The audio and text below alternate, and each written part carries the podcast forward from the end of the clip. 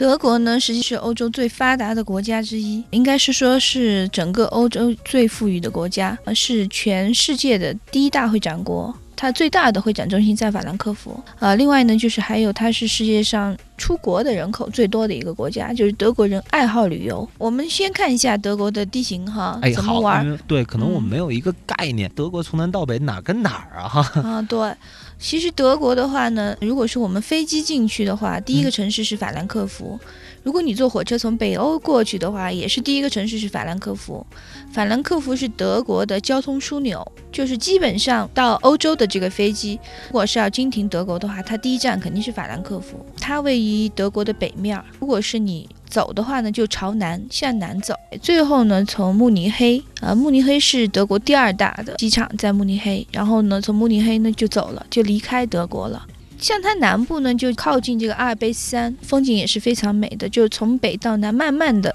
过来。它的演变呢，就是一开始呢应该是平原，然后呢就是葡萄园，完了呢走山地啊，最后就是阿尔卑斯山两边的这个湖泊啊、山地，嗯，所以是这样演变过来的，非常漂亮。然后德国呢，因为它有二十七个世界文化遗产，所以它可以去的地方是非常的多的啊、虽然我们知道二战的时候呢，德国破坏非常严重的，都是新建的，但是呢，德国人非常保护它的古迹，只要能保留下来的。它现在全部都保存得很好，像那些在山上面的那些古堡，大家都知道那个新天鹅堡非常神秘。整个德国它有五千个城堡，嗯、然后有四千个博物馆。然后德国还有一个呢，就是大家非常喜欢的，就是德国的这个足球。它等于每一个城市它自己有自己的球队，都非常有名。而且德国的这个联赛，大家也知道，主要是以前有我们中国的球员，所以大家都比较关注足球。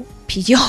我们去到德国呢，你可以看到哈，就是在它的那个就是大麦的产区哈，德国那个土地是非常的肥沃，它那个黑土，然后黑土上面那个金灿灿的麦田很高，哎呦太漂亮了，所以它的啤酒很出名。其实刚才我们还漏掉了一点，我觉得也是说前很多的朋友，特别是男孩子特别喜欢的嗯车。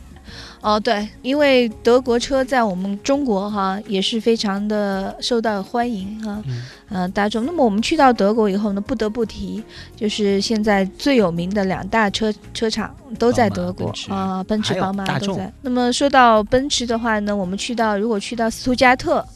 就可以去参观这个有一个奔驰的呃，就是他厂自己做的一个奔驰的展览中心，从他开始生产的第一辆车到现在的车，所有的凡是有纪念意义的这种版型，它那都有，而且它很好，它现在有那种多种语言的讲解是自动的，可以从一楼一直听到顶楼，有中文的说明，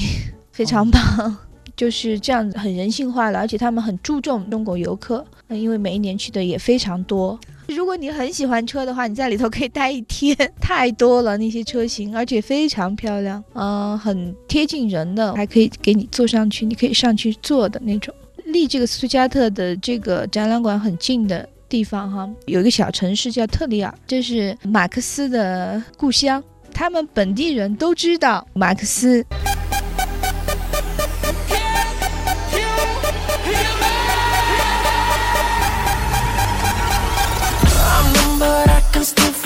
Sometimes I'm blind, but I see you. You're here, but so far away.